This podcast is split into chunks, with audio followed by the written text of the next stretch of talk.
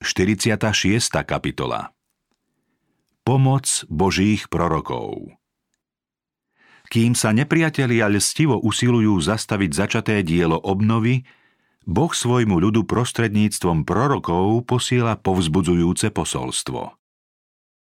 V bezprostrednej blízkosti Izraelcov, ktorí sa pustili do výstavby nového chrámu, sídlili Samaritáni – boli to potomkovia zo zmiešaných manželstiev medzi pohanskými osadníkmi z končín Asýrie a zvyškami z desiatich kmeňov Izraela, ktorí ostali v Samárii a v Galilei. Hoci Samaritáni neskôr tvrdili, že uctievajú pravého Boha, mnohí zostali v srdciach i konaním modlármi. Nazdávali sa síce, že ich modly im majú len pripomínať živého Boha, vládcu vesmíru, no ľud mal aj tak sklon uctievať sochy a obrazy pohanských bohov. V čase obnovy chrámu bolo o Samaritánoch známe, že sú nepriateľmi Júdu a Benjamína. Keď sa dozvedeli, že Tí, ktorí sa vrátili zo zajatia, budujú chrám hospodinovi, Bohu Izraela, prišli k Zerubábelovi a k predákom rodín a prejavili ochotu pomôcť im pri stavbe. Hovorili, budeme s vami budovať, veď uctievame vášho Boha tak ako vy a obetujeme mu od dní asýrského kráľa Ésar Chadóna, ktorý nás sem priviedol. Ich žiadosť však stavitelia odmietli. Vodcovia Izraelcov vraveli Vy a my nesmieme spolu budovať dom nášho Boha, lebo my sami ho musíme postaviť hospodinovi, Bohu Izraela, ako nám prikázal perský kráľ Kýros. Z Babylona sa rozhodlo vrátiť iba veľmi málo Izraelcov a sotva sa pustili do diela, ktoré zjavne presahovalo ich sily, prichádzajú ich najbližší susedia a ponúkajú im pomoc. Samaritáni sa odvolávajú na to, že vzývajú pravého Boha a chcú mať podiel na výsadách a požehnaniach chrámovej bohoslužby. Veď uctievame vášho Boha, vraveli. Budeme s vami budovať. Keby však židovskí vodcovia túto ponuku prijali, doširoka by otvorili dvere modlárstvu. Postrehli, že Samaritáni to nemyslia úprimne. Pochopili, že to, čo by zo spojenectva s nimi získali, nie je ničím proti požehnaniam, ktoré smú očakávať, ak sa budú správať podľa jasných príkazov hospodina. Vo vzťahoch Izraelcov k susediacim národom hospodin prostredníctvom Mojžiša povedal Nesmieš s nimi uzavrieť zmluvu ani sa zmilovať nad nimi. Lebo by tvojich synov odvrátili odo mňa a oni by slúžili iným bohom. Potom by vzplanul hnev hospodinov proti vám a čoskoro by vás vyhubil. Pre hospodina, svojho boha, si svetým ľudom a teba si vyvolil hospodin spomedzi národov, ktoré sú na zemi. Následky akéhokoľvek zmluvného spojenectva s okolitými národmi boli jasne predpovedané. Mojžiš oznámil Hospodin ťa rozptýli medzi všetky národy, od konca zeme po koniec zeme, a budeš tam slúžiť iným bohom z dreva a z kameňa, ktorých si nepoznal ani ty, ani tvoji otcovia. Ani medzi tými národmi nebudeš mať pokoja, ani tvoja noha nebude mať odpočinutia. I tam ti dá hospodin prestrašené srdce, hasnúci zrak a chradnúcu dušu. Tvoj život pred tebou bude vysieť na vlásku, a budeš sa ľakať v noci i vodne a nebudeš si istý ani svojím životom. Ráno budeš vravieť, keby už bol večer. A večer budeš vravieť, keby už bolo ráno. Pre ustrašenosť svojho srdca, ktorá ťa bude ľakať a preto, čo vlastnými očami uvidíš. Ale keď budeš tam hľadať hospodina, svojho Boha, nájdeš ho, ak ho budeš hľadať celým srdcom a celou dušou. Tieto i mnohé podobné výroky boli Zerubábelovi a jeho druhom dobre známe. A len v nedávnom zajatí dostávali jeden dôkaz za druhým o ich naplnení. Po tom, čo oľutovali hriechy, ktoré im a ich otcom privolali všetky Mojžišom tak jasne predpovedané tresty, a potom, čo sa vo svojich srdciach obrátili k Bohu a obnovili s ním svoj zmluvný vzťah, smeli sa vrátiť do Judska, aby mohli spustošené miesta znova postaviť. Mali sa a zdá hneď na začiatku svojho diela spojiť s modlármi. Hospodin povedal Nesmieš s nimi uzavrieť zmluvu.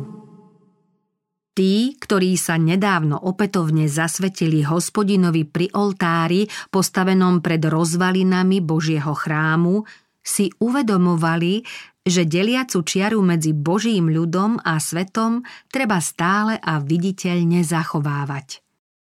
Preto odmietli uzavrieť zväzok s tými, ktorí o požiadavkách Božieho zákona síce vedia, ale podľa nich sa nesprávajú. Skrytý boj Zásady, oznámené v 5. knihe Mojžišovej na poučenie Izraelcov, musí Boží ľud zachovávať až do konca času. Skutočné blaho závisí od stálosti nášho zmluvného vzťahu s Bohom. Nikdy nesmieme od zmluvy ustupovať tým, že sa budeme spájať s kýmkoľvek, kto Boha neberie vážne. Veriacich kresťanov stále ohrozuje predstava, že sa čiastočne musia prispôsobiť svetu, ak ho chcú ovplyvniť. Aj keď sa také počínanie môže javiť ako veľmi výhodné, vždy sa končí duchovnou stratou. Boží ľud sa musí vystríhať každého, hoci aj nebadateľného vplyvu nepriateľa pravdy, ktorý chce lichotivo a zaliečavo prísť do cirkvy. Boží ľud je na tomto svete pútnikom a cudzincom idúcim cestou, na ktorej číha mnoho nebezpečenstiev. Nesmie prihliadať na chytrácké zvody a nástrahy, ktoré majú oslabiť jeho vernosť. Nie sú to zjavní a nezmieriteľní odporcovia Božieho diela, ktorých sa treba najviac obávať.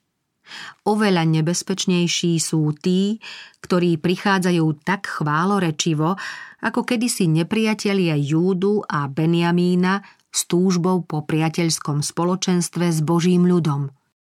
Tí vedia totiž lepšie klamať. Pred vplyvom takých ľudí treba mať tú najväčšiu obozretnosť, inak hrozí pád do zákerne pripravenej nástrahy. Pán vyžaduje od svojich detí ustavičnú ostražitosť práve dnes na sklonku pozemských dejín. V trvalom boji nikto nemusí zostať sám. Nebeskí poslovia pomáhajú tým, ktorí sa koria pred Bohom a chránia ich. Náš pán nikdy nesklame toho, kto v neho verí. Keď sa veriaci odovzdajú do Božej ochrany, Boh sa ich ujme a pred nepriateľom ich súcitne a lásky plne zaštíti svojou zástavou. Povie, nedotýkaj sa ich, sú moji. Vyril som si ich do svojich dlaní. Samaritáni neochabovali vo svojom protivenstve a ľud krajiny oslaboval ruky judejcov a odstrašoval ich od stavby – Dokonca najímali radcov proti nim, aby marili ich plány po všetky dni perského kráľa Kýra až po kráľovanie perského kráľa Dária. Nepravdivými správami podnecovali v ľuďoch dohady, po ktorých narastala nedôvera. Odpor mocností zla bol veľa rokov ochromený a judejci mohli nerušene pokračovať vo svojom diele. Kým Satan ovplyvňoval najvyššie miesta v ríši Médov a Peržanov, aby Božiemu ľudu škodili, nebeskí poslovia pomáhali vyhnancom. O tento boj sa zaujímalo celé nebo. Prostredníctvom Daniela smieme nahliadnúť, čo sa odohrávalo medzi mocnosťami dobra a silami zla. Celé tri týždne zápasil Gabriel s mocou temna a odrážal nástrahy, ktoré pôsobili na Kýra. Pred záverom tohto boja prišiel anielovi na pomoc sám Boží syn. Gabriel vraví Knieža Perského kráľovstva stálo naproti mne 21 dní a Michael, jedno z prvých kniežat, prišiel mi na pomoc. Nechal som ho tam pri perských kráľoch. Nebo urobilo pre Boží ľud skutočne všetko, čo mohlo. Víťazstvo bolo nakoniec dosiahnuté a nepriateľské sily boli krotené počas celého panovania Kýra i za vlády jeho syna Kambisesa, ktorý bol na tróne 7,5 roka. V tom čase mali Židia obdivuhodnú príležitosť. Najvyšší nebeskí predstavitelia pôsobili na srdcia vládcov a Boží ľud mal vynaložiť všetko úsilie, aby splnil Kýrov výnos. Pri budovaní chrámu, obnove bohoslúžieb a pri výstavbe svojich príbytkov v Judsku nemali šetriť silami. Mnohým však na to chýbala ochota. Pre silný a rozhodný odpor nepriateľov začali robotníci strácať odvahu. Niektorí nevedeli zabudnúť na výjav pri kladení základného kameňa keď ľudia prejavili nedostatok dôvery v toto dielo. Keď sa potom Samaritáni osmelili, mnoho Židov sa pýtalo, či je naozaj vhodný čas na výstavbu chrámu. Sklamaní robotníci sa preto v skupinách vracali domov k svojim povolaniam. Božie dielo prerušené Výstavba chrámu sa za Kambisesovej vlády veľmi spomalila. Samaritáni neskôr naviedli nehanebného podvodníka kráľa Artaxerxa, aby vydal nariadenie, ktorým sa Židom obnova svetostánku aj mesta zakazuje. Budovanie chrámu bolo vyše roka prerušené a takmer zabudnuté. Judejci bývali vo svojich domoch a starali sa len o svoj momentálny blahobyt. Ich situácia bola však úbohá. Všetko ich úsilie vychádzalo totiž na zmar. Ako by sa proti ním sprisahali všetky prírodné živly. Pretože nechali chrám pustnúť, hospodin dopustil na ich majetky veľké sucho. Ten, ktorý na znamenie svojej priazne obdarúval ich polia a záhrady bohatou úrodou, odoprel im toto požehnanie, lebo ho sebecky zneužili. Také boli pomery na začiatku vlády Dária Histaspa. Izraelci boli duchovne i telesne v žalostnom stave. Tak dlho reptali, pochybovali a uprednostňovali osobné záujmy, že k rozvalinám hospodinovho chrámu celkom zľahostajneli, pričom mnohí úplne zabudli na Boží zámer znova ich usídliť v Judsku. Vraveli, ešte neprišiel čas stavať dom hospodinov. Tí, ktorí neprestali dôverovať Bohu, dostali aj v týchto temných časoch novú nádej. Povstali proroci Haggeus a Zachariáš, a v ťažkej chvíli prehovorili. Títo boží poslovia povzbudzujúcimi svedectvami odhaľovali ľuďom príčiny neúspechu. Podľa prorokov sa im nedarí preto, lebo Božie záujmy nekladú na prvé miesto. Keby Izraelci oddane ctili hospodina, keby mu preukazovali primeranú úctu a pozornosť tým, že by predovšetkým postavili jeho chrám, Boh by ich poctil svojou prítomnosťou a svojím požehnaním. Hageus sa teda priamo spýtal.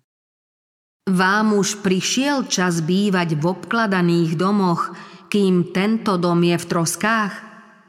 Teraz však takto vraví hospodin mocností. Povážte, ako sa vám vodí. Prečo ste vykonali tak málo? Prečo sa staráte iba o vlastný prospech a nejavíte záujem o výstavbu hospodinovho domu? Kde je horlivosť, ktorú ste kedysi prejavili o obnovu pánovho príbytku? Aký osoch máte, keď slúžite len sebe? Chcete sa vymaniť z chudoby a preto zanedbávate chrám. Nečudujte sa, že vás postihlo to, čoho ste sa tak báli – Sejete mnoho a zvážate málo. Jete a nenasycujete sa, pijete, ale nemáte dosť. Obliekate sa a nezohrejete sa. A kto dostáva mzdu, dáva mzdu do deravého mešca. Hospodin im potom slovami, ktoré nemohli nepochopiť, objasnil príčinu ich biedy. Očakávali ste mnoho a je z toho málo. Keď ste to doviezli domov, ja som to odfúkol. Prečo? Hovorí hospodin mocností, pre môj dom, ktorý je v troskách. Ale každému z vás ide len o jeho dom. Preto nebesá nad vami odopreli rosu a zem odoprela úrodu. Privolal som suchotu na zem a na vrchy i na obilie, i na mušt, na olej a na všetko, čo vydáva zem, na človeka i na dobytok a na všetko, čo sa získava rukami. Povážte, ako sa vám vodí, povedal hospodin. Vystúpte do hôr, doveste dreva a stavajte dom. Obľúbim si ho a budem oslávený. Izraelskí vodcovia i ľud si Hageovo múdre a karhajúce posolstvo vzali k srdciam. Uvedomili si, že hospodin to s nimi myslí dobre. Neodvažovali sa prehliadať opätovne pripomínanú radu, že totiž ich hmotné i duchovné blaho závisí od toho, ako budú plniť Božie príkazy. Prorokové varovné slová ich prebudili. Zerubábel, Józua a všetok ostatný ľud poslúchli hlas hospodina, svojho boha a slová proroka Hagea. Len čo sa Izrael rozhodol ísť cestou poslušnosti, po karhajúcich slovách dostal aj povzbudenie. Hageus takto prehovoril k ľudu. Ja som s vami, hovorí hospodin. Hospodin povzbudil ducha Zerubábela a Jozú a ducha všetkého ostatného ľudu a dali sa do práce na dome hospodina mocností svojho Boha. Povzbudzujúce posolstvo Odvtedy, čo sa práce na budovaní chrámu obnovili, staviteľom urobilo radosť ďalšie posolstvo – Vzmuž sa teraz Zerubábel. Napádal ho ústami proroka sám hospodin. Vzmuž sa, veľkňaz Józua, a vzmuž sa všetok ľud krajiny, znie výrok hospodinov, a pracujte, lebo ja som s vami. Keď Izraelci táborili pred vrchom Sinaj, hospodin im povedal Prebývať budem uprostred Izraelcov a budem ich Bohom. Poznajú, že ja, hospodin, som ich Bohom, ktorý som ich vyviedol z Egypta, aby som býval uprostred nich. Ja som hospodin, ich Boh. Oni sa však opätovne priečili a zarmucovali jeho svetého ducha – Boh im aj napriek tomu v posolstve znova podal zachraňujúcu ruku. Uznaním, že chcú plniť jeho zámer, obnovuje svoju zmluvu, že jeho duch bude prebývať medzi nimi a povzbudzuje ich Nebojte sa. Pán aj dnes hovorí svojmu ľudu Vzmužte sa, pracujte, lebo ja som s vami. Kresťan má v hospodinovi vždy mocného priateľa.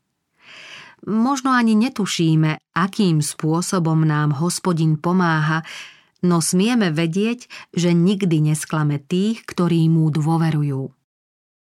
Keby si kresťania uvedomovali, že hospodin ich často vedie tak, aby pri nich nepriateľ stratil svoj cieľ, potom by netápali a prestali by nariekať. Vierou by pevne kotvili v Bohu a nejaká skúška by nimi neotriasla. Boh by sa im stal jedinou múdrosťou a silou a on by mohol cez nich splniť svoj zámer. Hageové naliehavé výzvy dôrazne pripomínal a doplňal prorok Zachariáš, ktorého Boh povolal, aby spolu s Haggeom povzbudil Izraelcov poslúchnuť príkaz o výstavbe chrámu a pustiť sa do práce. Zachariášovo prvé posolstvo obsahovalo okrem ubezpečenia, že Božie slovo nikdy nesklame, aj zasľúbenie o požehnaní tých, ktorí sa nechajú viesť spolahlivými prorockými radami. Izraelci uverili Božím poslom a usilovne začali pracovať na obnove zničeného chrámu aj napriek tomu, že im polia zostali neobrobené a pusté, že sa im skromné zásoby rýchlo míňali a že bývali medzi nepriateľskými národmi. Veľké dielo si vyžadovalo neochvejnú dôveru v Boha. Ľudia v úsilí o splnenie toho, čo sa od nich očakávalo a v túžbe po takmer stratenej Božej priazni v srdciach a v živote dostávali prostredníctvom Hagea a Zachariáša jedno posolstvo za druhým s uistením, že ich viera bude hojne odmenená. A Božie slovo o budúcej sláve chrámu, ktorého múry stavajú, sa premení na skutočnosť. Keď sa naplní čas, práve v tomto chráme sa zjaví túžba všetkých národov, učiteľ a spasiteľ ľudstva. Hospodársky rozkvet Stavitelia neboli teda v práci ponechaní len sami na seba. Začali stavať dom Boží v Jeruzaleme a s nimi proroci, ktorí im pomáhali. Tomuto zástupu sám hospodin povedal Vzmuž sa všetok ľud krajiny a pracujte, lebo ja som s vami. Po úprimnom pokání a ochote začať Bohu znova dôverovať si vypočuli aj zasľúbenie o vytúženom požehnaní. Hospodin povedal Od dneška budem požehnávať. Zerubábel, ktorý bol po celý čas od ich návratu z Babylona tak ťažko skúšaný, dostal najvzácnejšie posolstvo. Hospodin povedal, že prichádza deň, keď všetci nepriatelia Božieho vyvoleného ľudu budú porazení. V ten deň, znie výrok hospodina mocností, vezmem ťa, služobník môj, Zerubábel, a urobím ťa pečatným prsteňom, lebo som si ťa vyvolil. Teraz mohol vodca Izraela poznať, aký význam má Božia prozreteľnosť, ktorá ho vyviedla z malomyselnosti a bezradnosti. Vo všetkom tom mohol postrehnúť Boží zámer – Záznam tohto osobného posolstva Zerubábelovi mal povzbudiť Boží ľud v každom čase. Boh zámerne posiela skúšky na svoje deti. Nevedie ich inak, než ako by si sami prijali, keby od začiatku mohli vidieť koniec a poznať slávu Božieho zámeru, ktorý plnia. Všetko to, čo Boh na nich v podobe rôznych skúšok dopúšťa, ich má zoceliť, aby preňho vedeli pracovať i trpieť. Hageové a Zachariášové posolstvá prebudili ľud, aby vynaložil čo najväčšie úsilie na vybudovanie chrámu. Pri tejto práci ich však znepokojovali Samaritáni a iní, ktorí im všemožne prekážali. Raz navštívili Jeruzalem vysokí úradníci Mécko-Perskej ríše a chceli poznať meno toho, kto im obnovu chrámu povolil – Keby vtedy Židia nedôverovali hospodinovi a jeho vedeniu, mohlo sa toto vyšetrovanie skončiť pohromou. Nad židovskými staršími bdelo oko ich boha, takže ich nepristavili v práci, dokiaľ nepríde hlásenie Dáriovi. Oni však odpovedali úradníkom tak rozvážne, že sa títo rozhodli napísať list vtedajšiemu vládcovi Mécko Perzie, Dáriovi Histaspovi, v ktorom ho upozornili na pôvodné Kýrovo nariadenie a podľa neho mal byť Boží dom v Jeruzaleme znova postavený a náklady na to hradené z kráľovej pokladnice. Dárius pátral po tomto dokumente a keď ho našiel, prikázal tým, ktorí sa vypitovali, aby ďalšiu výstavbu chrámu povolili. Príkaz znel. Prenechajte prácu pri tom dome Božom miestodržiteľovi Judska a židovským starším. Nech oni budujú ten dom Boží na jeho mieste. V Dáriovom liste ďalej čítame – Týmto vydávam rozkaz, ako máte nakladať so židovskými staršími, aby dobudovali ten Boží dom a z kráľovských prostriedkov, z v záriečí, nech sa trovy presne vyplácajú oným mužom a to bez odkladu. A čo im je potrebné na spaľované obete Bohu nebeskému, junce, baránky, barany aj pšenica – soľ, víno a olej, podľa udania jeruzalemských kňazov, nech sa im vydáva každodenne, a to bez zanedbávania, aby prinášali vonné obete Bohu nebeskému a modlili sa za život kráľa a jeho synov. Podľa kráľovho príkazu mali kruté tresty stihnúť všetkých tých, ktorí by jeho nariadenie akokoľvek zmenili. Svoj výnos zakončil týmto pozoruhodným vyhlásením. Boh, ktorý tam dal prebývať svojmu menu, nech zvrhne každého, kráľa aj ľud, ktorí by vztiahli ruku, aby konali proti tomuto rozhodnutiu a zborili by dom Boží v Jeruzaleme. Ja, Darius, som vydal tento rozkaz a nech sa starostlivo vyplní. Tak hospodin pripravil cestu na dostavanie chrámu. Skôr ako vyšlo toto nariadenie, Izraelci už dlho pracovali vo viere a Boží poslovia im prinášali rôzne proroctvá, z ktorých sa stavitelia dozvedeli, aký úmysel má Boh s Izraelom. Dva mesiace po oznámení posledného Hageovho posolstva mal Zachariáš niekoľko videní o tom, čo Boh vykoná na zemi. Tieto posolstvá, zhrnuté do podobenstiev a obrazov, prišli v čase veľkej neistoty a úzkosti a významne pomáhali tým, ktorí napredovali v mene izraelského boha.